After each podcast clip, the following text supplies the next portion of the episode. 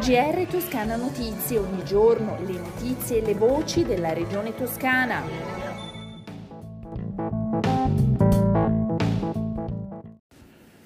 Gentili ascoltatrici e ascoltatori, questo è il GR di Toscana Notizia. Nella prima giornata di entrata in vigore del nuovo decreto sul Green Pass non ci sono stati contraccolpi in Toscana. Lo ha detto il presidente della regione Eugenio Giani dopo aver preso visione dei risultati dei primi controlli su mezzi di trasporto e uffici pubblici. Ascoltiamolo. La Toscana è la regione che ha vaccinato di più, 83,3% della popolazione è vaccinata, quindi ha una cultura della vaccinazione di cui io ringrazio i cittadini e che rispetto ad altre regioni probabilmente porrà meno problemi nel Green Pass rafforzato che in realtà eh, lascia solo a poche centinaia eh, di persone la situazione invece tipica di regioni dove i Novax sono più diffusi. Però stamani abbiamo fatto un po' il controllo della situazione e vediamo che effettivamente non vi sono stati contraccolpi nel funzionamento dei mezzi pubblici o nell'accesso a uffici pubblici proprio per eh, l'entrata in vigore del Super Green Pass da stamani. È lo sviluppo quindi di una cultura di base eh, che porterà attraverso il Green Pass a evitare quello quello che eh, è il diffondersi del contagio eh, perché tenderà a mettere limiti a chi non si vaccina. Mentre sono 544 i nuovi casi di coronavirus in Toscana nelle ultime 24 ore, l'età media è di 39 anni. Sono 7 decessi le persone ricoverate nei posti letto dedicati a pazienti Covid. Sono complessivamente 300, 49 di questi in terapia intensiva ed è stato presentato il decimo rapporto sulla dimensione abitativa in Toscana, redatto dall'Osservatorio Sociale Regionale in collaborazione con Anci Toscana e il settore politiche abitative della Regione.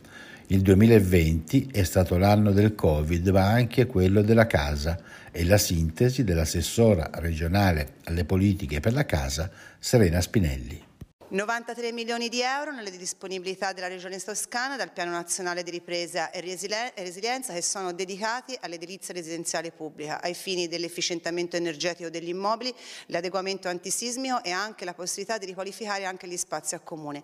Un'iniezione di risorse per il nostro patrimonio di edilizia residenziale pubblico che assolutamente rappresenta un'occasione che non possiamo perdere. Saranno coperte dai finanziamenti europei le spese sostenute nel 2021 dal Servizio Fitosanitario regionale per le attività di indagine sugli organismi nocivi delle piante e per estirpare i focolai degli organismi nocivi. La Regione Toscana si candida infatti a beneficiare dei rimborsi europei. I finanziamenti rifonderanno al 100% le spese sostenute per 254.000 euro per l'indagine sugli organismi nocivi, 190.000 euro per l'estirpazione della anoplofora e della xylella. Un portale web su stragi nazifasciste in Casentino, giovedì 9 dicembre, un convegno con la console tedesca. L'appuntamento è in sala Pegaso, in Palazzo Strozzi Sagrati, sede della Presidenza regionale toscana a Firenze, sarà presentato il progetto della Banca della Memoria dell'Unione dei Comuni Montani del Casentino, sostenuto dal Fondo Italo-Tedesco per il Futuro. Interviene l'assessora con delega alla cultura della memoria Alessandra Nardini, conclude il presidente della Toscana Eugenio Gianni.